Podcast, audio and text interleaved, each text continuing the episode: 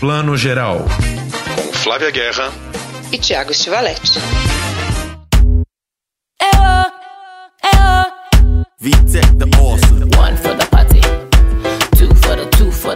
Bom dia, boa tarde, boa noite, você ouvinte do Plano Geral, seu podcast de cinema. Hoje a gente tem polêmica aqui, vamos conversar sobre cutes ou lindinhas em português, que tem dado muito o que falar. A gente ainda tem o Diabo de Cada Dia, aos olhos de Ernesto, mas antes a gente tem um convidado muito querido para apresentar. Tiago, quem é nosso convidado hoje? Oi, Flavinha. Bom, nosso convidado vem direto de Miami meu amigo querido trabalhou comigo na Mostra de São Paulo muitos anos, já foi produtor de festival de cinema nos Estados Unidos, hoje está meio metido com política, né? Francisco Duarte Pedro, tudo bem, querido Chico? Tudo ótimo, Thiago. Saudades, saudades, Flávia. Como é que vocês estão? Saudade, queridos. Estamos aqui, ambos, né? Do no... Quer dizer, nós três de castigos, como cases mundiais de fracasso diante da pandemia. Confinados. Mas mais bem. É. Como dizia Regina Duarte, eu tenho medo. Exatamente. Bom, a gente chamou o Chico para falar um pouquinho aí da polêmica do Lindinhas, porque a coisa também pegou forte primeiro nos Estados Unidos. Mas antes eu queria abrir fazendo uma homenagem para minha querida amiga, a TV brasileira, que completou 70 anos na sexta-feira. Eu nem falei para o Chico, vou jogar essa surpresa agora. Mas a gente vai aproveitar para falar um pouquinho rapidinho aqui quais foram os programas ou momentos da TV brasileira aberta, de preferência, que marcaram a nossa vida, né? Vou dar um tempo para o Chico pensar. Flávia primeiro. Flávia, fala alguma coisa. Os momentos que, que, que marcaram minha vida na TV? Ou programas? Olha, um programa, com certeza, TV Pirata marcou minha vida.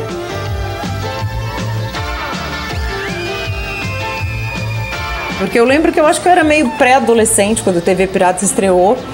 E eu achava maravilha do mundo, um programa escrachado. Eu lembro do leite de aveia da véia que eu amava, eu era, eu chorava de rir. E o pior, eu era pré-adolescente, meu irmão, que é mais novo que eu, 5 anos, ele era criança mesmo, e eu colocava ele para assistir TV pirata comigo, é por isso que ele deve ter esse senso de humor que ele tem até hoje. Para mim era maravilhoso ver a televisão fazer alguma coisa assim. Aí eu lembro que eu aprendi a palavra irreverente, achava maravilhosa. E eu lembro de. Hum. E era louco que o TV Pirata, a gente tinha 10 anos, era um humor adulto, mas a gente via de boa, né? Não tinha problema nenhum. Não, e não tinha nem problema, e os meus pais também não viam problema nenhum, porque nem minha mãe nem meu pai nunca reprimiram a gente, assim, por assistir TV Pirata. E eu acho que era um dos programas, e é um dos mais inteligentes da TV que a TV brasileira já teve. E eu lembro quando a TV Pirata saiu em DVD, que eu tenho, eu entrevistei também os, o diretor, os criadores, assim, fiz questão de fazer uma matéria sobre isso para o Estadão. E amo. E, eu, e outro momento assim que para mim é muito marcante foi o nascimento da MTV.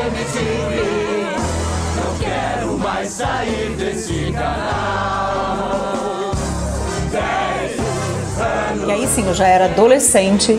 E para mim, né, numa época, gente, nós somos analógicos. O Chico é jovem, mas a gente é chato, não é tanto. A gente não tinha celular, não tinha TV, eu não tinha TV a cabo, não tinha, né, rede social nem nada disso, nem internet. Oi, né? Abafa. Então a, a MTV foi uma janela para o mundo muito importante. Com certeza. Chico, deu para pensar aí? Você eu. que é um pouco mais novo. eu sou mais novo, mas o meu avô era, era diretor da TV Record quando inaugurou. Era da equipe A TV Record. Eu dirigia a família Trapo. Então eu, eu sabia, eu conheci muito sobre a TV quando era criança. É, aprendi muito. Mas eu acho que o, o melhor. A, a cena que mais me marcou mesmo foi o último capítulo da novela Próxima Vítima.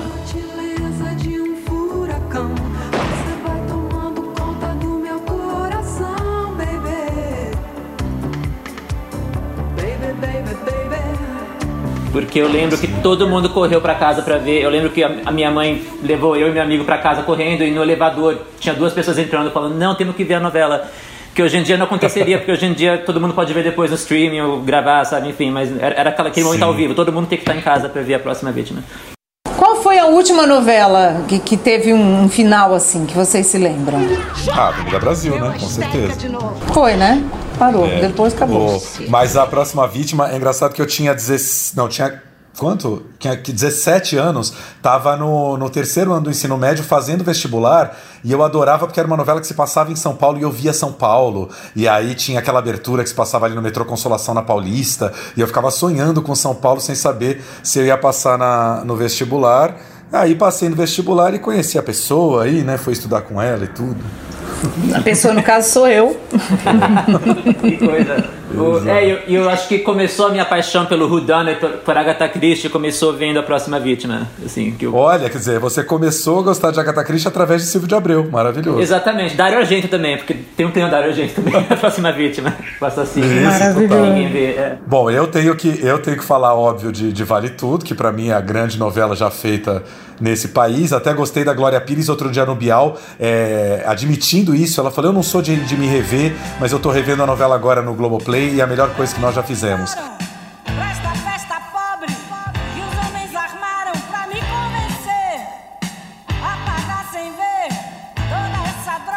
Agora, eu lembro muito de Tieta também, porque era uma novela altamente sexualizada. E a mesma coisa, a gente tinha 10 para 11 anos e, e eu via eles falando de sexo ali com humor, com uma naturalidade. E ninguém ficou traumatizado, né? Era uma coisa tão normal e tão pitoresca ali, né? Não, não se mostrava sexo, mas se falava de sexo com uma. com uma. com uma. como é que fala? Com uma, com uma despretensão assim que era muito tranquilo, assim.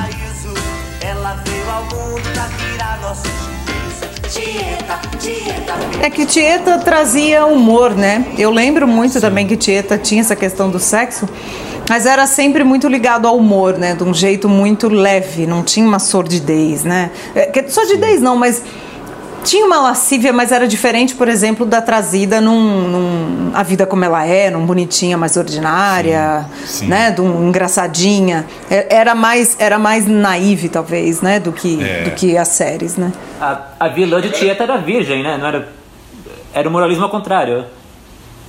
A, a Perpétua, não, ela não era virgem, ela, Ela é tinha viúva. os dois filhos, era viúva e ela, e ela mantinha o pau do marido na caixa, era isso. Ah, tá, caixa, reprimida, né? desculpa. Devidamente embalsamado. Spoiler pra quem não vê a novela. Ah, não, não. Não existe spoiler de mais de 30 anos, pelo amor de Deus. Agora, agora eu vou ap- aproveitar o Chico que está aqui e perguntar, é, assim, hoje, né, a gente está gravando na sexta-feira, a Folha, por exemplo, deu um material extenso falando sobre a crise da TV aberta, engolida pelos streamings, né, todo esse papo que a gente tem falado nos últimos anos. Queria perguntar para o Chico como é que isso está nos Estados Unidos, como é que a TV aberta americana está se virando nesses novos tempos. É igual, eu, eu não vejo muito TV aberta, mas é, tem isso de que antigamente isso a, a censura da TV aberta era justificada, porque era onde estava a classe média, era onde estava a maioria da, da população assistindo, então por isso que não podia ter palavrão, não podia ter, é, é, não podia ter violência, não podia ter sexo. Agora o streaming tá bombando e não, não tem censura de conteúdo pelo streaming, tanto como na TV aberta e eu não sei como estão os números, mas deve estar ou igual ou melhor pro streaming. Acho que tem mais gente vendo série no streaming nesse ponto do que na TV aberta. Eu não vejo a função da censura da TV aberta mais. E acho que, acho que daí que vem esse pânico da classe média que eles estão perdendo o controle moral da situação. Que agora as séries que estão bombando têm um conteúdo forte.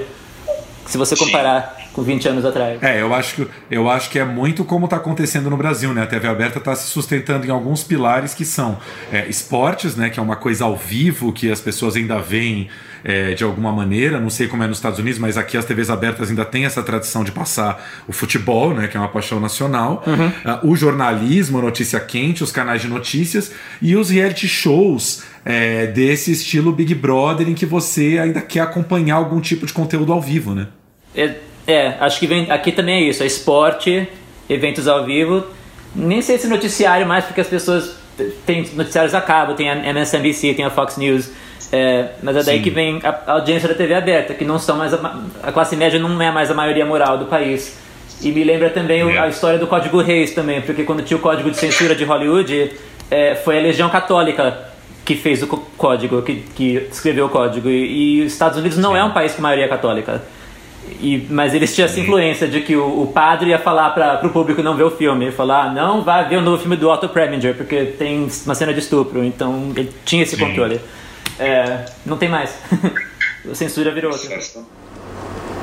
Ah, Aqui no Brasil eu acho que é um pouco diferente, né? Eu acho que a TV aberta é mesmo ainda muito a classe média, apesar do streaming. Eu acho que o Brasil é um país menos com menos poder aquisitivo, muita gente ainda não tem TV a cabo e até mesmo não tem acesso ao streaming. Né? Acho que no Brasil profundo a TV aberta, não a Globo necessariamente, que agora acho que a Record né, tem mais alcance, ela ainda dita muito, né? principalmente o noticiário e novela. É, o, essa semana tava rolando um, um meme lá, uma piada na internet, nem sei se eu mandei para você, Flávia, que era alguém falando assim: é 2020, tá muito louco mesmo. Na quarta-feira tinha Hebe na Globo e Libertadores da América no SBT. Isso. tipo, inverteu tudo. A Globo Inverteu. fazendo a série sobre a Hebe com o André Beltrão e a Globo perdendo os direitos do futebol pro SBT. Assim, nu- nunca imaginaríamos 10 anos atrás, né? E- mas aí o Chico estava falando que o streaming tem menos esse controle do conteúdo, mas então vamos entrar no nosso primeiro assunto, que é justamente é, um conteúdo que estão tentando controlar aí essa, essa polêmica do filme Lindinhas.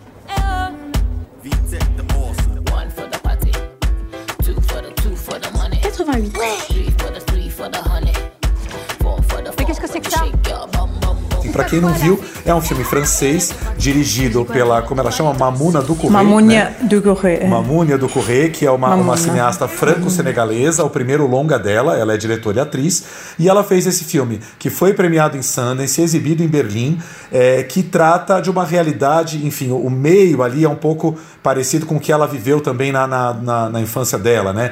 É uma menina de uma família africana, de origem ali senegalesa muçulmana como ela, que vive é, ali na periferia de... É Paris o filme? É, periferia de É Paris, eu Paris, sim, é. É. É, E- É que ela que não localiza encanta- muito, né? Mas eu- é, a gente fica, deduz que é Paris, sim. E que ela se encanta ali com, com é, esse grupo de meninas da classe dela que, que te- faz ali aquelas coreografias é, bastante sensuais, todas muito copiadas é, dos vídeos que elas costumam ver no YouTube, né? E a menina encontra por aí um pouco uma, uma porta de saída, uma maneira de, de, de- Ela encontra uma certa emancipação na cabeça dela dos valores que ela recebeu é, da família, né? Dentro ali dessa pré-adolescência, adolescência que ela já está vivendo. Vocês viram o filme? O que que vocês acharam? Chico. Eu assisti o filme, eu gostei. Eu já, eu já vi vários filmes coming of age pesados na minha vida como cinéfilo, principalmente quando eu era adolescente. Eu, eu assistia aos 13, é, eu assisti o Kids, então não sei. Eu não sou o público que vai ser chocado por esse filme tanto assim, mas eu gostei. Achei a atriz principal é muito boa. A, a última imagem do filme, que eu não vou dar spoiler aqui, mas é, você vê o, o quanto é, a diretora deve ter trabalhado com ela, porque ela demonstra uma inteligência emocional lá muito absurda. É, eu confesso que as cenas que as pessoas estão reclamando, que são as duas cenas de dança do filme, eu confesso que elas me incomodaram é, quando eu assisti. Não, não porque eu senti que a diretora estava errada ou que a, não senti um ataque moral, mas você- eu fiquei mal vendo aquilo. Mas acho que era a intenção É. também. É a intenção daquela Sim. cena, te incomodar. Sim, concordo. Eu também fiquei incomodada. É, de- deixo aqui até um registro. Eu assisti o filme com o Fernando Cavalcante, vulgo meu conge. E ele, né, estava completamente sem informação sobre o filme. Ele também ficou incomodado. Ele até, eu não falei muito para ele, para ver a reação dele. Ele falou: "Mas isso pode? Eu tô ficando constrangido com essas cenas, né?" Ela filma assim. E, mas isso é, é interessante porque eu acho que a a, a Maimuna, ela, ela quer provocar isso. Né? Eu não acho que ali ela endossa. Apesar de eu achar assim que ela tem um fascínio pelas cenas que ela filma, né? Como diretora, pela beleza do, do- do- da cena em que ela filma. Talvez eu tivesse sido mais econômica ali com alguns quadros, mas de forma alguma eu não acho que ela filma como um homem que está explorando aquele corpo, ou uma mulher que poderia também estar com aquele olhar explorando, né, sexualmente o- o- a imagem daquelas meninas. Eu, eu- mas eu gosto, eu gosto do, do, do projeto dela, porque esse filme ele nasce do curta-metragem que chama Mamãos, que é a menina vendo a mãe chegar. É o mesmo mote do filme, né? O pai volta do Senegal com uma nova mulher e a menina entre crise. No Mamã, que é o curta dela que foi premiado em Sundance, é a menina, né? No Cuties ela já é uma pré-adolescente, assim, a, a personagem cresceu, né? Então eu acho que é um projeto dela, né? Eu, eu confesso que, assim, não sei se eu sou uma, uma cabeça liberal demais, assim, não, não me incomodou tanto. Claro, né? Eu sou um homem gay, não sou nenhum homem hétero, mas assim, eu acho que é, é, é o tipo de filme que, que revela muitas coisas, né? Primeiro que as pessoas é, não sabem ler cinema, não sabem interpretar um filme e não sabem ver o filme inteiro para chegar até o final e, e, entender o que, que aquela diretora tá querendo passar, né? É, é, perigoso, é o tipo de filme perigoso de você destacar duas, três cenas, um bloco de cenas para julgar. Você tem que ver o filme inteiro para ver o quanto essa diretora está do lado dessa protagonista, né? É, e entendendo o lado dela e, e, e, o sentido de descoberta, de autodescoberta dessa menina. E, e por outro lado, assim, eu, é muito louco porque eu acho que a gente a, a, continua preso a, ao ponto de vista do homem hétero branco, né? Porque quantas coisas chocam a mulher, o gay, a trans quando estão no cinema, né? Tem aquele documentário que a gente falou outro dia, o Chico deve ter visto, como chama o documentário. Como? Disclosure. Exatamente, que alguém fala nesse documentário alguma hora. Nunca se perguntaram o que, pode chocar uma pessoa trans no cinema, né? Agora, isso é o tipo de filme perigoso porque atrai o olhar desejoso, cobiçoso do homem hétero, adulto, do possível pedófilo, enfim, né? É, é julgado a partir do ponto de vista dessas pessoas e, e, sendo que eu acho que ela retrata uma realidade, né? Aquilo, aquilo acontece numa escola de periferia, ela está retratando uma realidade. Aí, claro, fica sempre aquela questão da, da história do, dos closes, dos excessos de close, se ela poderia ter filmado as coreografias de outra maneira. Mas enfim, eu acho que o, o, o vetor dela, a maneira com que ela trata a história é muito. É muito Sim, muito, tanto porque ele é muito autobiográfico no sentido que é a cultura dela, né? Ela tem ascendência senegalesa. Ela mesma diz que os filmes falam da experiência dela, ela traz isso e é uma cultura que ela conhece muito bem. Né? Ela mesma disse, explicando né, que essa ideia nasceu de quando ela estava um dia com amigos ali no subúrbio e viu um grupo de meninas dançando assim. E aí ela foi entender, ela falou, essas meninas, elas estão aí, elas dançam, como ela não é uma documentarista, ela criou todo um dispositivo ficcional, né? Então, é, eu acho que é como se a gente pudesse, sei lá, transpor para o Brasil como é que o funk é dançado, como é que o El Chan é, foi dançado, né? como é que a Gretchen era dançada pelas meninas. É, desde sempre a gente naturaliza se tá no dia a dia aqui na sala de casa. Se eu, se eu fizesse um filme, se, né, se fizesse um filme sobre esse universo, como é que isso seria eu não, filmado? Eu não sei que infância esse público que está criticando teve, mas eu tive uma infância de classe média no Brasil e todo mundo dançava El Chan. Todo mundo dançava boquinha da garrafa em festas infantis. É, agora, teve, teve duas reações sobre o filme que eu achei interessante. Uma foi da Anna Biller, que ela é diretora feminista, ela dirigiu o filme de terror The Love Witch. Um, e ela, ela criticou o filme de uma maneira que eu até achei justa. Assim, ela falou que a diretora foi um pouco ingênua de achar que não ia ter essa reação, porque quem vê o filme do começo ao fim vai ter empatia pelas meninas. Você está acompanhando essa história e você vai se identificar com as meninas até um certo ponto vendo essas cenas. Quem vê as cenas fora do contexto não vai se identificar com as meninas, eles vão se identificar com o predador potencial que pode estar tá vendo a cena. E daí que veio o, o, o, desconforto, e daí, por mais que você fala pra pessoa ver o filme do começo ao fim, ele vai ter essa primeira impressão das imagens. Uh, e a Anna Biller falou disso também, que ela, ela tomou o maior cuidado para fazer o, filme, o primeiro filme dela, que se chama Viva. Ela tomou o maior cuidado para as cenas não serem exploradoras, mas quando ela viu no Amazon, quem, quem alugava o Viva alugava filmes pornôs japoneses também. Então ela viu, por mais cuidado que eu tive em ligar com isso, vai ter uma pessoa que está vendo meu filme com essa intenção. E a outra reação que eu quero falar também é da Mara Wilson. Ela era uma atriz mirim nos anos 90. Ela, ela é famosa por Matilda. Ela faz a Matilda no filme e ela também fazia uma babá quase perfeita. Ela é menina do filme.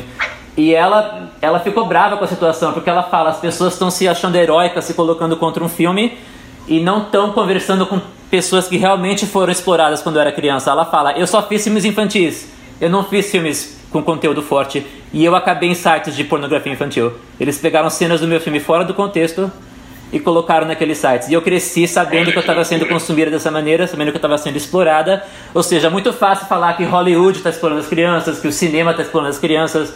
Uh, é uma, ela acha que é uma posição fácil de tomar, sendo que a luta contra a exploração infantil, contra a pornografia infantil é bem mais difícil. Mas esse é o ponto crucial aqui, né? Que loucura, né? É, não, eu ia falar que. lembrar duas coisas aqui. O, a história do pôster, né? Uma das coisas que, que complicou a situação desse filme foi o pôster que a Netflix lançou, que é diferente do pôster de quando o filme foi lançado na França ou passou nos festivais. Que é um pôster que mostra as meninas todas de shortinhos, assim, numa posição bem espetaculosa, digamos assim, né? Tanto que a Netflix depois veio a público no seu Twitter para se retratar e, e, e, dizer que se arrependia e pedir desculpas por esse pôster.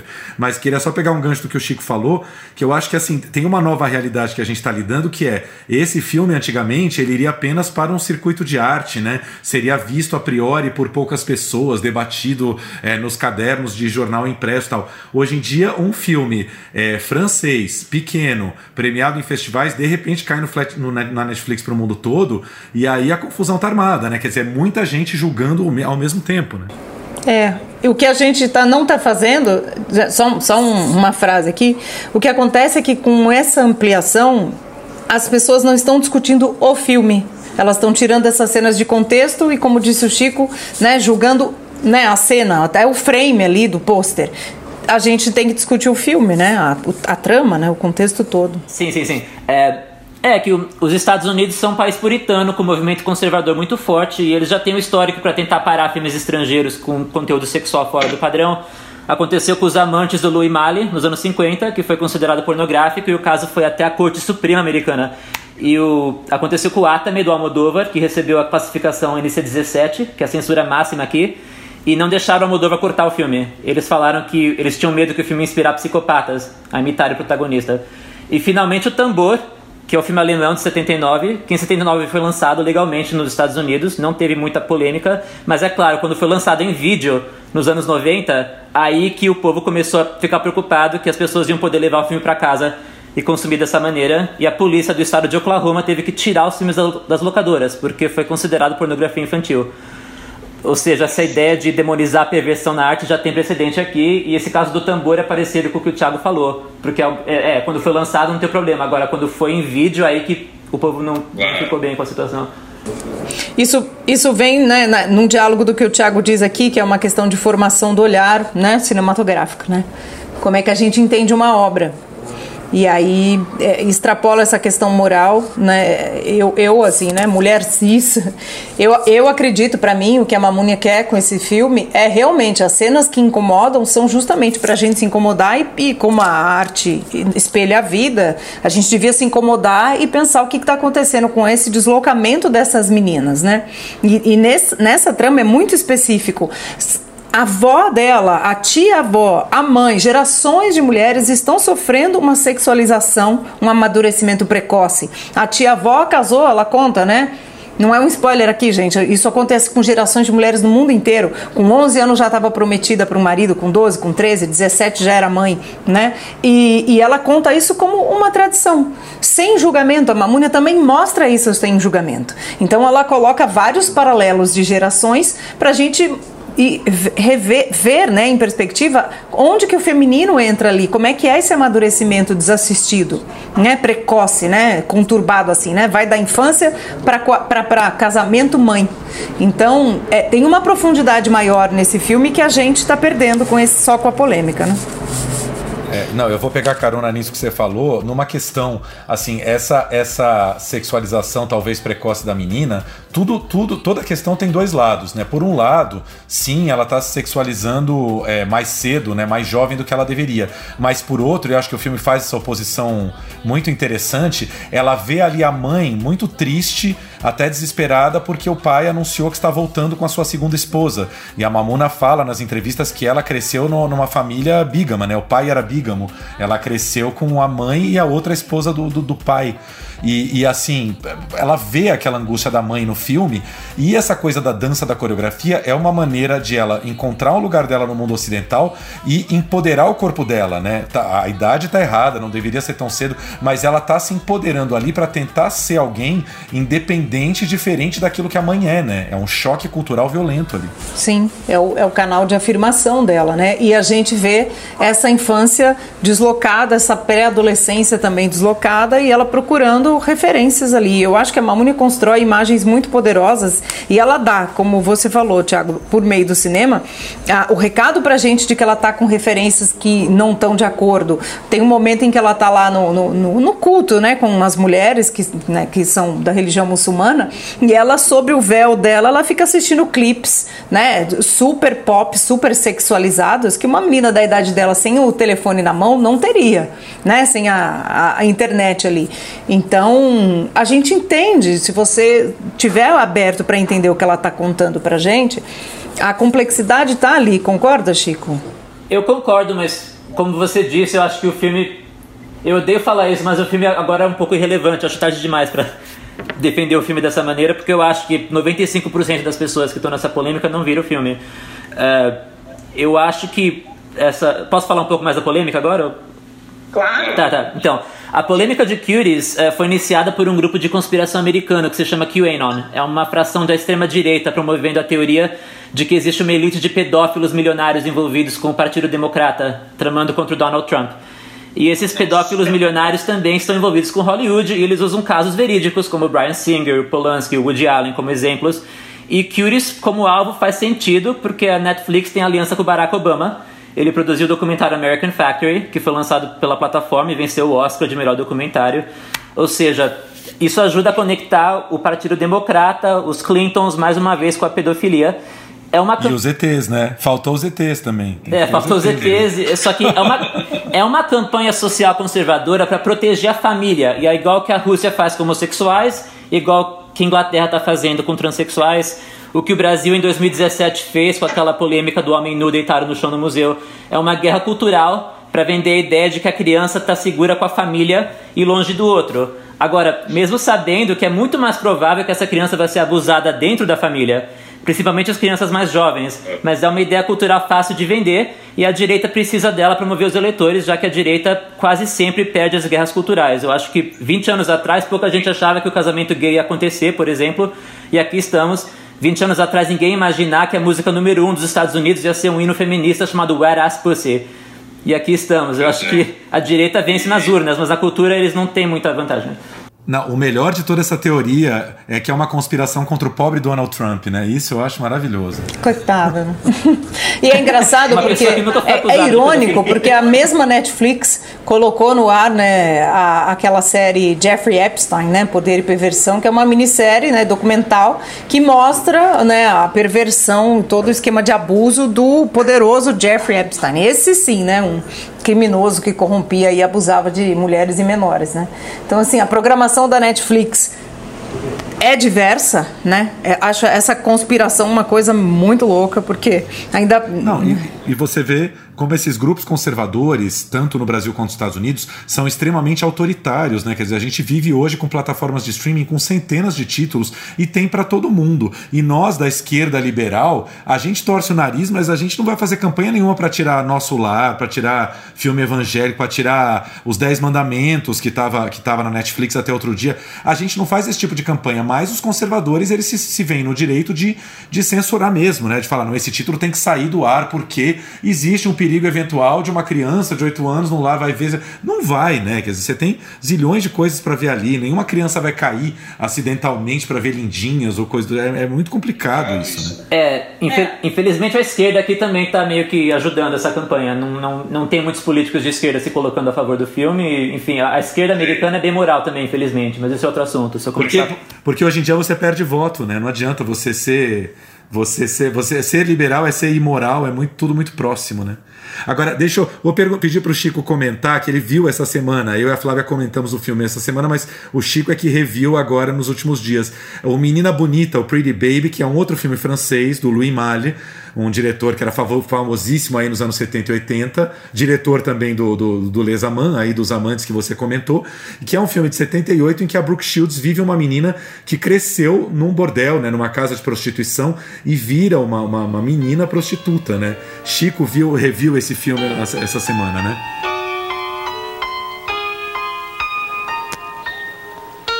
In 1917, Revi, é, só uma correção, Thiago. Pretty Baby é um filme americano. O, o Louis Malle é francês. Ah, sim, desculpa, isso, tá. É filme americano, diretor francês, É isso. por isso que eu não mencionei antes, quando eu falei de filmes estrangeiros. Mas, assim, Pretty Baby nunca ia ser rodado da mesma maneira hoje, se fosse refilmado. Porque a, a Brooke Shields, com 12 anos de idade, aparece nua várias vezes. Ela flerta com vários homens adultos e ela tem cenas de beijo e abraço com o protagonista do filme, que é o Keith Carradine. E, claro, dá pra ver que os beijos são simulados. Ele coloca a cabeça em frente dela, Mas imagina um filme com esse conteúdo no streaming hoje em dia, né? É, é um filme americano, Nossa. dirigido por um diretor francês que não tinha medo de rodar essas cenas. E mais importante, ele foi escrito pela Polly Platt. E ela odiava a cultura normalizada dos homens saindo com adolescentes, nos anos 70, em Hollywood. E ela escreveu o filme para criticar justamente isso. Ela situou o filme em Nova Orleans, de 1917, para disfarçar. E o que realmente choca no filme, além da nudez, é ver a pequena Brooke daquela maneira, né? Foi um filme, é um filme que não tem vilões. O personagem do Keith Carradine, ele é simpático e tem vários momentos de bondade. E junto com cenas que ele é abusivo com o personagem da Brooke Shields também, mas é para demonstrar que a cultura da época normalizava essas relações e esses casamentos que inclusive eram permitidos pela lei. E a personagem da Susan Sarandon, é, que é a mãe da Brooke Shields no filme, ela permite que a filha seja explorada até elas conseguirem estabilidade financeira para sair da prostituição. Ou seja, o filme não tem uma mensagem moralista de que a família vai te proteger. E foi o, o, Pretty Baby foi julgado de uma maneira bem superficial na época. Foi lançado, imagina, foi lançado um ano depois do escândalo do Roman Polanski. E o filme foi acusado de fazer exatamente o que a Polly estava criticando no roteiro dela. Foi banido de vários países e até hoje chamam um filme de pornografia infantil, apesar de ser admirado por cinéfilos que se interessam pela filmografia do, do Louis Malle. Uh, última coisa que eu quero falar: o, por pouco o Jack Nicholson não estelou no filme, em vez do Keith Carradine. Uh, a Polly Platt queria ele, Louis Malle falou: não, não quero trabalhar com uma mega celebridade. Agora imagina o escândalo ao redor de Pretty Baby na época, quando o Roman Polanski foi pego estuprando uma menor na casa do Jack Nicholson. Imagina esse filme com o Jack Nicholson saindo pelo mundo. Meu Deus. Mas eu ia te perguntar, a Polly Platt ficou satisfeita com o resultado? Ela acha que é um filme crítico essa situação?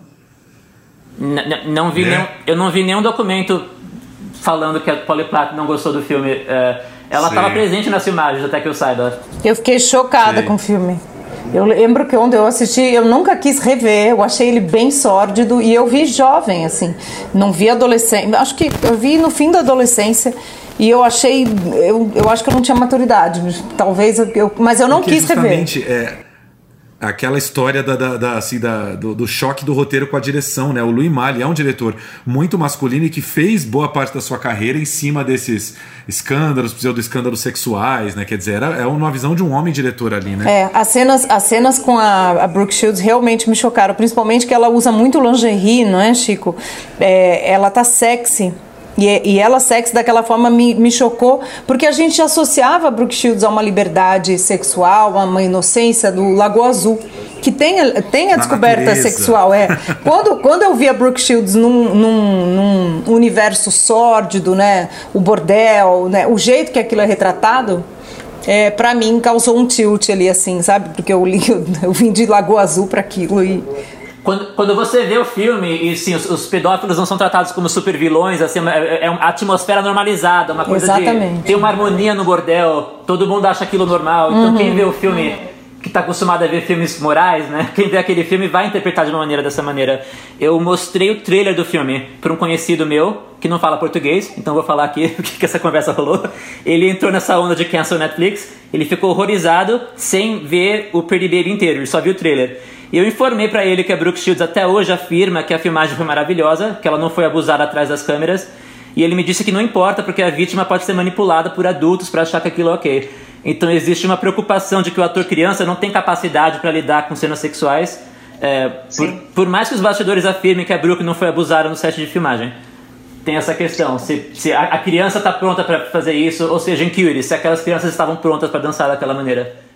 É, a questão é que elas podem até dançar dessa maneira na vida, por exemplo, no subúrbio, em casa, numa festa. Quando se torna uma obra audiovisual, ela ganha, né? O, a imagem fica, né? Aquilo, aquilo fica, é um registro, isso ganha um poder. Então é uma, é uma discussão muito complicada. Assim. Eu, te, eu acho que ela podia ter economizado nas filmagens dessas cenas de dança, porque é isso que o Chico falou. O filme tem uma profundidade que agora a gente não alcança porque a gente só olha para essas cenas. Estamos aqui a meia hora justamente discutindo porque ele foi instrumentalizado. Isso é uma pena. Exato. Bom, fechando o nosso parênteses aqui, vejam Lindinhas, é um filme que nós três, pelo que eu entendi, gostamos muito, deve ser visto, forme sua própria opinião. Aqui no Brasil, me parece que a história não vai muito longe, né? Alguém tweetou ali acusando o filme e a Damares no Twitter respondeu: Deixa comigo, vou resolver essa situação, mas acho que até a nossa querida ministra pastora não vai, não vai, espero que não perca tempo tentando essa, esse tipo de censura, porque enfim, realmente é, não é um filme que que tá contra as meninas ali nem um pouco e nem, enfim, a visão da diretora é muito muito maior do que isso, né? Vamos para nossa próxima dica do streaming, vinheta da, da Lívia. O Diabo de Cada Dia, lançamento da Netflix. Happy birthday, Arlen. Um filme dirigido pelo Antônio Campos. Sim, isso mesmo, ele tem esse nome brasileiro porque ele é filho do, do Lucas Mendes, nosso famoso jornalista aí do Manhattan Connection.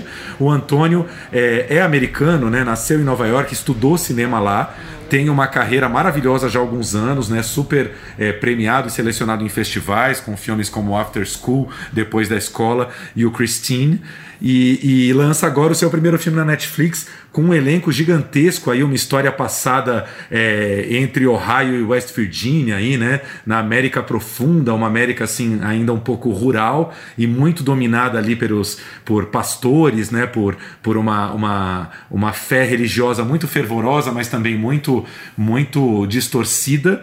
E a gente vai ter aí o personagem do Tom Holland, né? Que acaba sendo um pouco o mocinho do filme, é, lutando um pouco contra todo esse mal que vai perpassando a vida dele desde a infância. Tentei dar uma sinopse aqui, é um filme bem difícil de dar sinopse, que são mil personagens, né, mil histórias que se cruzam. Mas enfim, gostei muito do filme, queria saber de vocês. Eu gosto também, aliás, só achei interessantíssimo porque eu fui procurar mais também. O Paulo, que é irmão do Antônio, escreveu com ele o filme, né? Adorei é, né, essa ação entre irmãos. E a mãe deles é produtora independente, muito respeitada, conceituada nos Estados Unidos. Então é uma família aí de cinema. Eu gosto muito do filme, como eu já comentei, eu não parei um segundo, assim, aquele filme raro quando a gente assiste em casa e você não para, né? Porque ele é extremamente bem concatenado, né? Uma engrenagem que tudo encaixa. Eu acho o roteiro até mais competente do que a cinematografia. Gosto muito do filme como cinema, mas eu acho o roteiro, assim, uma engrenagem muito bem ajeitada. Eu gostei do filme, não tanto como vocês. É, Eu adoro Christine, do Antônio Campos. Acho um dos melhores filmes sobre depressão e suicídio que existem. Eu estava bem empolgado com esse. Ah, a crítica aqui nos Estados Unidos não recebeu o filme bem. A maioria está falando que o filme deveria ter sido série, que um filme de duas horas não era o suficiente para contar essa história. Eu, eu discordo completamente com essa crítica. Eu acho que isso demonstra o quanto o espectador hoje em dia se acostumou com conteúdo, com a ideia de que mais conteúdo automaticamente é mais qualidade e que mais tempo com os personagens automaticamente é mais desenvolvimento. Coisas que eu discordo.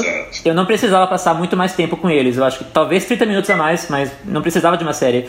É, o que, que eu achei do filme? Eu sou suspeito porque eu, eu adoro um Southern Gothic. Eu também gosto do clima Stephen King, né? Daquelas cidadezinhas americanas que, encobrem, que elas encobrem tramas macabras. É, eu gostei de como o filme cobriu a etapa entre a Segunda Guerra e o Vietnã. Essa ideia de que a violência existe na cultura americana, que é uma cultura de vingança. É, eu achei o filme sério demais. Eu acho que faltou mais humor negro, faltou até mais camp. Eu achei. O Robert Pattinson é o único que tenta dar essa energia camp pro filme. É, até o figurino dele, né? Isso deixa claro. É o único figurino né, mais, mais colorido, mais interessante, né? Você conhece o livro? Você conhece o livro, Chico? Eu não li o livro, não, não li, mas quem leu o livro fala que o, o filme cortou várias subtramas. É, mas, sim, mas, mas voltando a essa, essa questão do camp, eu acho que o Tom Holland, por exemplo, ele trabalhou com um, um dialect coach, que eles chamam, né? A pessoa que treina o ator para falar com sotaque do sul. O Robert Pattinson não treinou. E, aliás, e o sotaque dele é muito over. É uma, parece que ele assistiu Gata no Telhado de Zinco Quente, ficou bêbado e foi filmar. Foi essa a inspiração dele. E, enfim, faltou mais isso, porque uma hora a carnificina do filme chega a um ponto tão alto que acho que faltou umas risadas para dar uma catarse. E o filme tem um clima de filme de Oscar bem sério, bem comportado. E, e eu também preferia não saber que o narrador do filme é o ator do próprio livro, porque eu acho que eu fiquei julgando a narração do filme. Eu achei que parece um audiobook. É. é, eu também achei isso pesado e um pouquinho desnecessário. Acho que é uma narração que ou não. Eu, eu, já, eu já sou desse partido, assim, de que 99,9% dos filmes que tem uma narração ostensiva, em geral, ficariam muito melhores sem essa narração. Se o diretor fizesse a experiência de tirar essa narração e tentar contar a história de uma outra maneira só pelas imagens, aquilo ia ficar muito mais forte. Concordo super com isso. Agora, discordo da coisa do humor, assim, eu não, não consigo ver realmente muito humor no filme. Acho que a ideia é ser um filme tétrico, negro, sinistro mesmo. Eu acho que ele tem um bom tempo dentro das cenas em que ele filma, por exemplo, é, tem a cena muito violenta, não vou contar o que, que acontece, mas a cena violenta ali envolvendo a personagem da Mia Wasikowska é uma cena que tem um tempo, assim, uma lentidão sinistríssima, uma coisa pra te deixar meio embrulhado. E, acho que não foi muita coincidência, Flávia, essa coisa de nem eu nem você termos parado o filme. E olha que a gente é aquelas pessoas que tá sempre fazendo 18 coisas ao mesmo tempo e para, né? Picota o filme em três, quatro partes. E eu também foi a mesma coisa, vi duas horas seguidas, assim, foi um filme que me deu, não acho que seja nenhuma obra-prima, mas foi um filme que me deu saudade de sala de cinema, assim, que se eu tivesse visto na sala de cinema eu teria saído feliz, assim. A cena em que o. Fala. Desculpa, pode. Não, fala. A cena em que um. Sem dar spoiler, mas tem uma cena que um personagem descobre fo- negativas de fotos, né? E eu achei essa cena. Essa cena dá medo. O filme não é um filme de terror, mas é uma cena que dá medo que eu queria muito ter visto no cinema. E, Sim. enfim, fico feliz que nenhum de vocês dois concordou com essa crítica de que o filme tinha que ser série. Não, pelo amor de Deus. Eu acho que série tinha que ser. Série tinha que ser o irlandês, brincadeira, tô brincando. Não, Chico, trabalhamos com filmes de duas horas, aliás, amamos. Eu adoro filme longo. Eu Quando eu leio uma sinopse de filme é longo, eu fico, ai, que delícia, um filme longo. Mas isso aí é um gosto pessoal. É, o que eu acho. Você vê que louco, né? As pessoas, elas. Você pode pausar o filme, né, de três horas e ver em, Em pedaços casa em casa. mas pode, as né? pessoas elas querem o gancho, né? Sim. Elas querem o gancho do episódio, a abertura do novo episódio. É muito louco. É, Elas o querem que- o que- compromisso, né? Exatamente. O que eu sinto um pouco de falta no filme, eh, ligando o que o Chico diz, né, da, do humor e dele ser pesado, o filme para Oscar, já que ele se assume como um filme sério para Oscar, eu sinto um pouquinho de falta de uma dimensão mais filosófica. Sabe, algum respiro, um pouco mais de silêncio que te leve para uma filosofada. Um pouquinho de Terence Malick ali, tô Sim. brincando aqui, mas sabe, para dar para dar esse ilustre, vai, vamos dizer assim, sem ser pedante aqui, já que ele se propõe de ser tão sério, um pouquinho mais de filosófico assim, aquele último monólogo interior, né, que não é um monólogo porque é o narrador que está falando, mas é um narrador onisciente, né, já usando aqui a literatura do, do Tom Holland. Aquilo podia ter, sei lá, talvez mais algum silêncio, algum pouquinho, um plano um pouquinho mais estendido, porque eu acho que me, me daria, eh, levaria esse filme para um nível acima, assim, nesse sentido Oscar, né? Sei lá, Sim, menos sim. televisivo e Não, mais. concordo. Concordo plenamente. Aí você citou Melick, eu citaria o Clint Eastwood, porque eu acho que a, a diferença entre um filme como esse o Sobre Meninos e Lobos é que o Sobre Meninos tem. Sobre Meninos e Lobos, o, o Chico sabe que é o Mystic River, né? Ganhou Isso. esse título maluco aqui, que é o título do livro lançado no Brasil. Mas é isso, acho que o Clint ele tem essa dimensão filosófica maior da, É. a- da- da- do mal mesmo, né? Do mal na, na- do mal entre os homens, de como o mal se espalha, do, do- de como o mal ele vai encontrando lugar no coração das pessoas e ficando, que esse filme realmente talvez não chegue lá, né?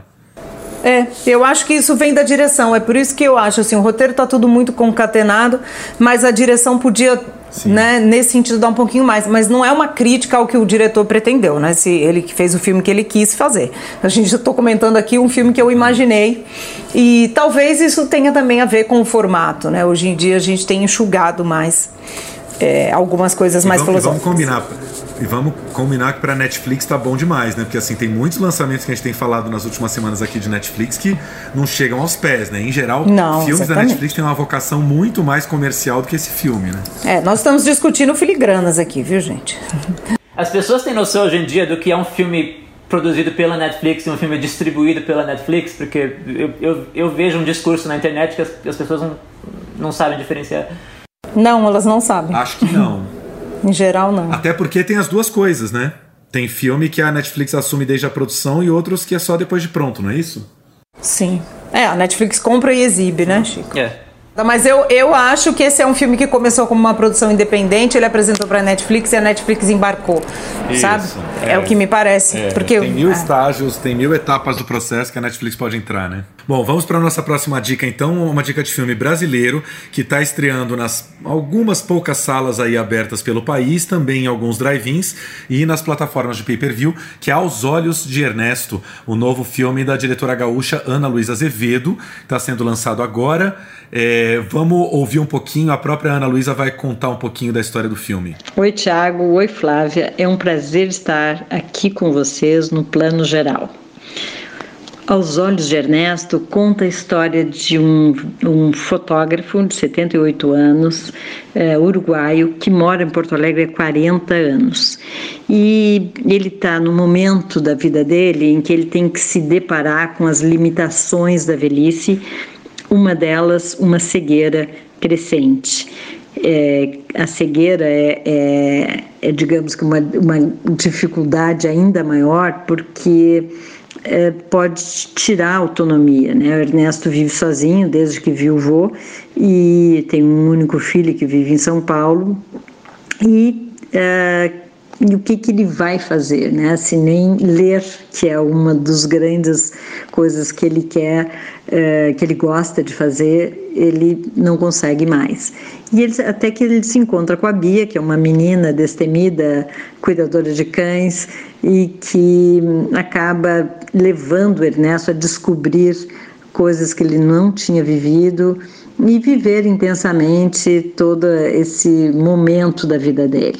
Eu tenho uma proximidade muito grande com o Uruguai. Porto Alegre está mais próximo de Montevidéu do que, do que uh, São Paulo, por exemplo. E sempre fui bastante para o Uruguai, passar férias, feriados, gosto muito da cultura uruguaia. O Uruguai tem, tem uma literatura fantástica, uh, muito rica. Gosto do humor uruguaio, que é um humor cáustico, a música uruguaia. E eu queria trabalhar no filme isso. A gente tem uh, aqui em Porto Alegre muitos uruguaios, argentinos que vivem aqui, né? São uh, são pessoas que, que vieram morar em, em função da, da da, da, da diáspora provocada pelas ditaduras latino-americanas e acabaram decidindo continuar morando no Brasil. E, e, é muito bacana porque essa relação de exilado é, é, difícil porque tu tem que sair do teu país porque ele é, é, é tu corre risco de vida lá. Então acho que a gente tem bastante coisa a aprender assim com os uruguaios, assim na forma honesta com que eles se relacionam com o trabalho, com as pessoas, a gentileza, ele é extremamente gentil. Acho que isso é muito bacana e, e foi um grande prazer trabalhar com ele, com a Glória de Massi também e, e a equipe uruguaia. Aos Olhos de Ernesto ganhou o prêmio da crítica na Mostra de Cinema de São Paulo do ano passado. E eu lembro que na reunião eh, a, gente brincava que era um ótimo filme uruguaio, né? Nesse sentido do que a Ana fala, que é esse. Ela traduz muito bem essa proximidade com a cultura uruguaia, sem deixar de ser um filme brasileiro. E é esse Brasil frio, né? Tem, tem essa Brasil frio entre aspas, né, que é o Brasil que é do sul, que também é Brasil, que a gente não associa ao Brasil em geral. Então, o Vitor Ramil tem toda uma, o músico, né, gaúcho, tem toda uma, uma obra que fala disso, ele comenta isso, e eu acho que a Ana traduz muito bem isso no filme. E eu gosto demais do filme porque para mim afinal é um filme de amizade. Eu gosto de filmes de amizade, principalmente entre gerações. Então, esse filme me emociona muito. É, cara, é uma delicinha de filme, eu pude ver no Festival do Rio do ano passado dezembro do ano passado. E, e, é tão legal ver, né? Porque é isso, Rio Grande do Sul, proximidade total com o Uruguai, o tão pouco que a gente aproveita desse, desse intercâmbio, né? Dessa, dessa influência. E esse Jorge Bolani, que a Ana Luísa descreve aí, parece que é meio que o, o Paulo Altran, assim, o grande ator uruguaio. É, sei lá, quem seria o equivalente hoje no Brasil, assim, de ator de cinema? Alguém do tipo. Paulo, Paulo José? Paulo José, alguma coisa assim. E ele é realmente fantástico no filme, assim, ele faz um cego lindamente assim, e, e filme delicado, né? Filme muito gostoso de ver, assim, também, também fiquei bem feliz. Sim, filme de relacionamento, né, de- do roteiro, e o Iclô, né, é um filme que passa praticamente dentro, né, do apartamento entre um, né, e, e a amizade entre eles, né, a jovem e ele, é, é tudo muito fluido, é muito natural. Não é um filme que quer grandes arroubos, grandes maneirismos, é muito humano. Eu adoro um cinema humanista, assim. Eu acho que esse é um grande exemplo. Exatamente. Fica a dica então aos olhos de Ernesto, lançamento brasileiro no pay-per-view. Vamos agora para as nossas notícias da semana. O cineasta Steve McQueen, conhecido por filmes como 12 Anos de Escravidão e Shame, está lançando Small Axe, uma série de cinco filmes sobre o que ele chama de as gerações perdidas de negros na Inglaterra. É, os filmes vão ser exibidos de formas diferentes, alguns deles lançados primeiro no festival em Nova York. Em algum momento esses projetos é, vão, vão cair na, na Amazon, né? tem a parceria da Amazon Prime Video, e, e, e tem esse, esse formato novo, inovador, de cinco filmes lançados ao mesmo tempo, né? Chico, você está acompanhando um pouco isso? Não, não. Eu, eu lembro que tinham notícias que o Steve McQueen ia, faz, ia fazer um projeto, mas eu não acompanhei essa notícia ainda, não. Eu adorei essa história porque a gente não associa o cinema inglês a histórias dos personagens negros da sociedade britânica. Né? Então eu acho que bom que temos o McQueen agora porque a gente ganha essa diversidade. O cinema inglês ganha isso, né? Ou audiovisual, enfim, porque é uma série. Eu acho que a gente só tem a ganhar. O McQueen é um super diretor e eu tô Sim. curiosa. E eu tenho amado as séries inglesas, né? Vocês sabem que o I May Destroy You, eu, daqui a pouco eu tô comprando pôster, né? De tanto que eu tô vendendo é. I May Destroy You. As séries do Reino Unido, né? I May Destroy You, Fleabag e, e a série de amor lá que a gente discutiu que é irlandesa, né? A, a... gente, Sim, o Normal branco. People. Normal, Normal People. people. Normal People, exatamente. É. Mas voltando aqui ao, ao, ao Small X, é, o legal que eu achei que o Steve McQueen ele escolheu. é, os filmes se passam em décadas diferentes, né? Anos 60, anos 70, anos 80, e ele escolheu algum episódio é, que, que, que envolvia, enfim, a importância, a importância relegada dos negros em algum episódio da história da história da Inglaterra para estruturar seus filmes em torno disso, né? Tipo, achei bem sensacional. Não sei, tô bem curioso para saber como esses filmes vão chegar no Brasil. Isso não tá claro ainda. Que ano que vão ser lançados? Ah, não, os, fi- os filmes eles se passam em várias décadas e, e aí assim, como é que é? Tava lendo aqui na notícia, algum festival que tá rolando em Nova York agora passou dois deles. E aí talvez outros, algum deles vai ser lançado direto em streaming, enfim, cada um vai ter um caminho diferente, mas a ideia é que eles sejam vistos meio como um pacote depois, assim, nasceram do mesmo propósito. É, Vocês têm algum filme britânico favorito que fale sobre questão racial? Nossa, filme Questão racial não. Mas tem o Viúvas, né? Que eu vi o ano pa- que é dele, né? O Viúvas. É, que eu não gosto muito não. Eu gosto dos filmes do Ken Loach, né? Que não falam necessariamente sobre questões raciais, mas também falam que é um filme, é um cinema de social, mas o, o racial não só né, em questões de negros, mas indianos, imigrantes, latinos, que é uma questão Sim. né, muito muito londrina. Quando ele pega Londres, eu acho que é um cinema muito muito bom. Mas fala, Chico, você tem. Tenho. Eu gosto de My Beautiful Laundrette. Eu não sei como se chama. Hum, maravilhoso. Minha E adorável lavanderia. né? Interess- é, interessante, era um, foi um filme rodado pra TV, foi pra BBC, eu acho. E a, a primeira vez que exibiram o filme foi tão. causou tão impacto no festival de cinema que decidiram lançar pro cinema. Eu acho que até hoje esse filme é relevante, a, a maneira que trata o relacionamento entre um, um, um racista, né? E um menino do Paquistão. Ah, e tem uma cena de sexo linda, acho, do filme. Uma das cenas de sexo gay mais bonitas que existem. Ah, outra que eu gosto é um filme britânico chamado Belly. É, não sei se chegou no Brasil, de 2013. É dirigido pela Ama Sante, é, que é uma mulher britânica negra. Não. É, é sobre uma, é sobre uma menina, filha de um capitão, é, uma menina é, bi- birracial, né? E que ela é levada para Inglaterra do século XVIII e ela tenta ser tratada como uma aristocrata, mas as coisas não são bem assim na Inglaterra. Mas é um filme, é um filme dirigido por uma mulher negra britânica, um costume drama, digamos, mas com um olhar bem Maravilhoso. interessante. É, Segredo, Segredos e Mentiras é um filme que é incrível também, né? Do Mike verdade, Leach, também. que é maravilhoso. Verdade, britânico. E já que a gente está falando aí sobre aumento da presença negra no cinema, uma outra notícia também que eu já fiquei meio com água na boca é um novo filme chamado Antebellum, estrelado pela Janelle Monáe, né, em que ela vive duas personagens de tempos diferentes. Ela vive é, uma escritora de sucesso moderna chamada Veronica Handley no presente e ao mesmo tempo ela vive uma escrava chamada Eden, né, no passado, no século XIX, e parece que essas duas personagens elas vão se cruzando de alguma maneira muito misteriosa aí na narrativa.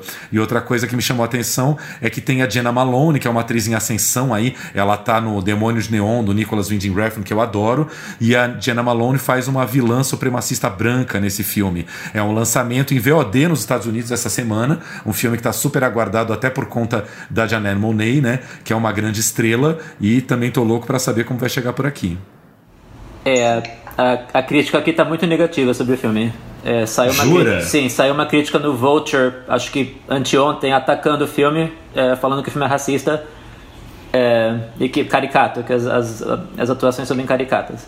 Eu não vi o filme, não quero comentar. Porque o filme, porque o filme, enfim, a crítica deve ter visto antes, porque o filme está lançando hoje lá no VOD, né? A crítica deve ter visto antes e realmente parece que é uma dupla de diretores aí de primeira viagem, né? Primeiro longa deles aí. Enfim, continuo curioso. Vamos debatê-lo. Quando chegar por aqui, a gente traz a pauta para cá. Flávia, e sobre os festivais? Temos festivais novos no horizonte? Nós temos muitos festivais. Segundo semestre é uma, uma coisa louca de festivais, o que é bom também. E aí eu destaco um aqui que começa nessa semana, vai até dia 4 de outubro, que é um dos mais queridos da gente, que é o É Tudo Verdade, né? O É Tudo Verdade teve uma microedição no primeiro, no primeiro semestre, como uma prévia, né? É, Ia ser naquele, em abril, é a data oficial. Não foi por conta da pandemia. Naquele tempo longínquo, a gente achava que em setembro a gente já teria superado a pandemia, só que não. E aí a edição, de fato, vai acontecer toda online. E o que, o que é bom é que a programação manteve a sua, a sua seleção, que já tinha sido divulgada, e tem vários nomes fortes que se mantiveram, que eu acho que é muito bacana, acho que é um ganho. Eu destaco o filme de abertura, A Cordilheira dos Sonhos, do Patrício Guzmán, que para mim está no altar assim dos diretores que eu mais gosto atuais, e que ganhou né, o, o prêmio melhor, melhor documentário no Festival de Cannes em 2019. Ele vai ter uma sessão no Drive-In para convidados em São Paulo, né, no dia 23, mas também vai ser exibido online. E vale lembrar que todos os filmes ganham reprise no dia seguinte, o que eu acho um grande acerto, né? Se você perdeu o filme, eles vão ser exibidos em horários como no cinema, viu, gente? Todo dia às 9 horas lá no é tudoverdade.com.br tem o filme da noite.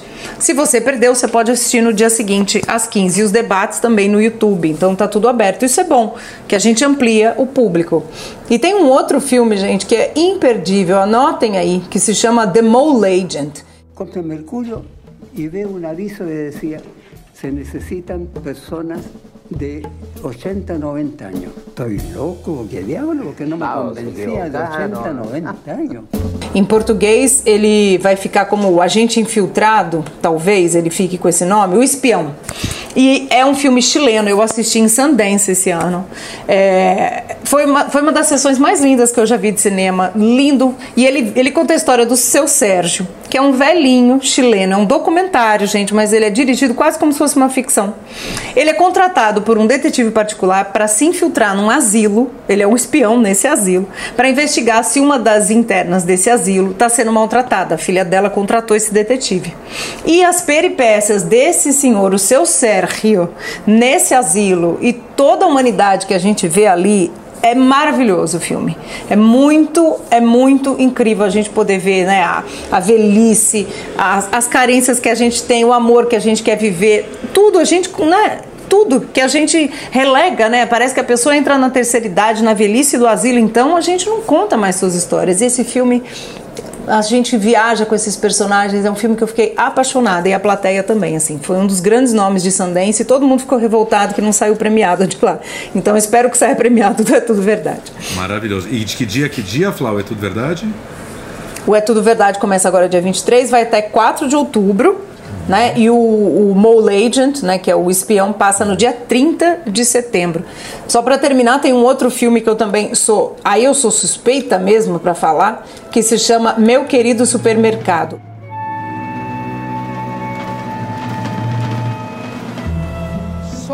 eternos insatisfeitos. Eu não vi o filme ainda, mas eu estava na comissão da SP Cine, que era uma comissão de, de incentivo, né? De, era uma edital para apoio de projetos de desenvolvimento de roteiros, né? E desenvolvimento dos projetos, não roteiro, de desenvolvimento e realização dos projetos. E esse foi um dos premiados nessa nossa edição.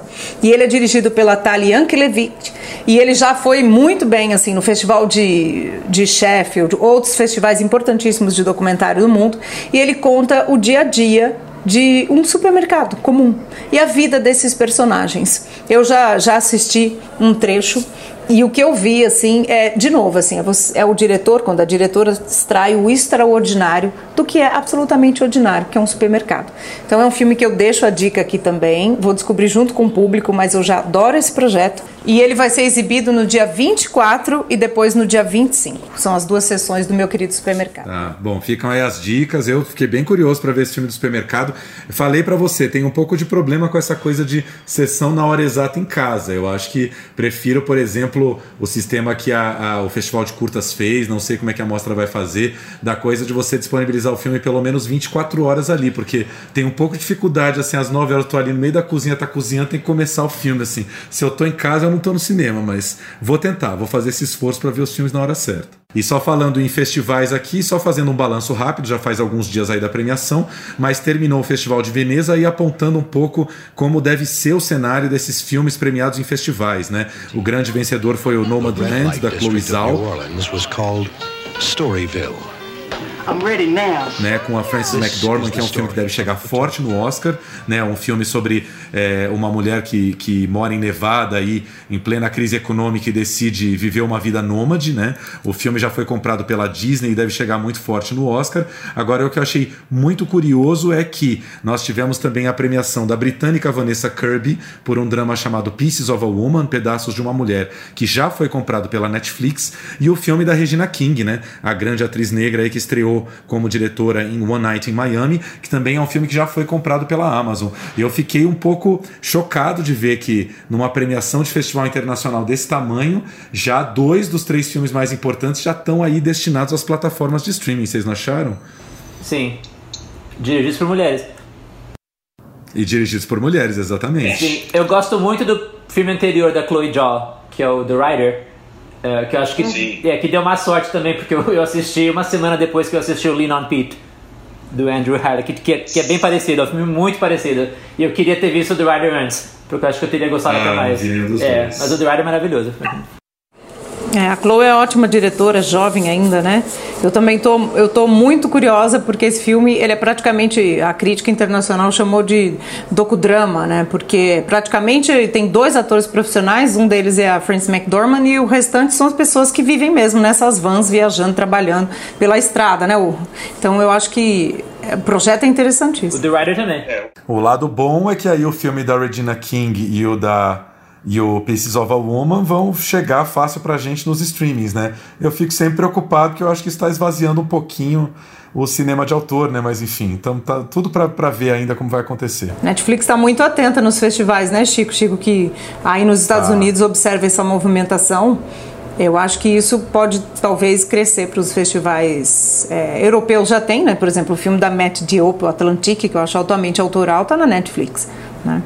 É, mas talvez cresça para é, festivais exatamente. menores também, né? É, falando nessa questão do streaming é. e do lançamento no cinema, é, uma notícia que eu gostei muito esse, é, essa semana foi que o Candyman da Nia da Costa vai, vai ser preservado para o ano que vem. Ou seja, eles não vão jogar no streaming. Isso é um filme de terror que eu estava muito empolgado, a produção do Jordan Peele. Né. É, é, uma sequência do Candyman original de 92, Sim. apesar de não ter um 2 no título. O filme se passa no mesmo universo. É, e, enfim, já teve tantos filmes esse ano dirigidos por mulheres jogaram no streaming. Até o Mulan, que ia ser um grande lançamento da Disney, foi pro streaming. Eu achei legal que eles quiseram preservar esse filme. Sim. Que bom, maravilhoso. Também acho. E o Pieces of a Woman, a mesma coisa. Gente, o papo tá maravilhoso, mas a gente está com mais de uma hora de conversa, então acho que chegamos ao fim. Chico, querido, a gente queria agradecer sua presença, sua a sua vasta cultura, a sua bagagem. O Chico é aquela pessoa que tem informações que ninguém mais tem, porque ninguém vasculha a internet como ele também, né, Chico? Obrigado, obrigado. E, muito obrigado pelo convite. Se eu voltar no podcast, por favor, filmes mais leves, temas mais leves, Procurando Nemo, Miyazaki, sei lá. Uma coisa mais light. Mas muito obrigado, adorei. Ô, ô, Flávio, a gente já recebeu essa reclamação de alguém, lembra? Ai, Não vamos quem falar de foi. comédias. Algum convidado que falou a mesma coisa. Filmes muito pesados, por favor, me tragam para edições mais leves. É, Cuties, Devil All the Time, assim, uma temática. Chico vai ficar participante fixo. Todo, todo mês vai ter a participação mensal do Chico, gente. Já, já avisando aqui. Vamos bolar um quadro, um quadro para você. Como a Dulce Damasceno de Brito falando na revista 7. Vamos ter você.